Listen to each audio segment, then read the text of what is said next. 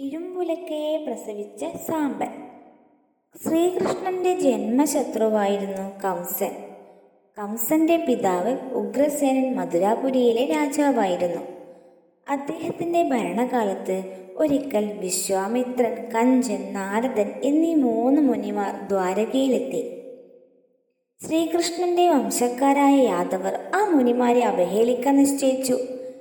കൃഷ്ണന്റെ മകനായ സാമ്പനെ അവർ ഒരു സ്ത്രീയുടെ വേഷം കെട്ടിച്ചു. വയറ്റത്ത് കുറേ തുണി വെച്ച് കെട്ടി ഒരു ഗർഭിണിയുടെ രൂപത്തിലാക്കി.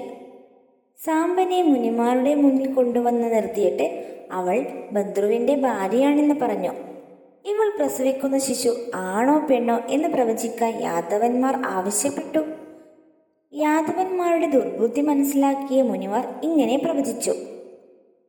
ഇവൾ ആണിനെയോ പെണ്ണിനെയോ പ്രസവിക്കില്ല. എന്നാൽ ഒരു ഇരുമ്പുലക്കയാണ് ഇവൾ പ്രസവിക്കുക. ആ ഇരുമ്പുലക്ക യാദവ വംശത്തെ നശിപ്പിക്കും. പ്രവചനം ഫലിച്ചു. പിറ്റേന്ന് സാമ്പൻ ഒരു ഇരുമ്പുലക്കയെ പ്രസവിച്ചു.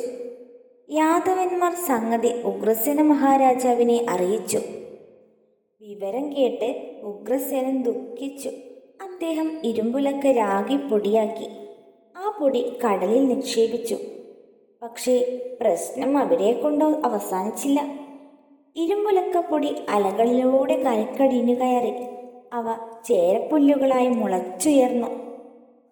മുനിമാർ പ്രവചിച്ചതുപോലെ യദുവംശം നാശത്തിന്റെ വക്കത്തായി അവർ മദ്യമുണ്ടാക്കി കുടി തുടങ്ങി തമ്മിൽ തല്ലും ആരംഭിച്ചു.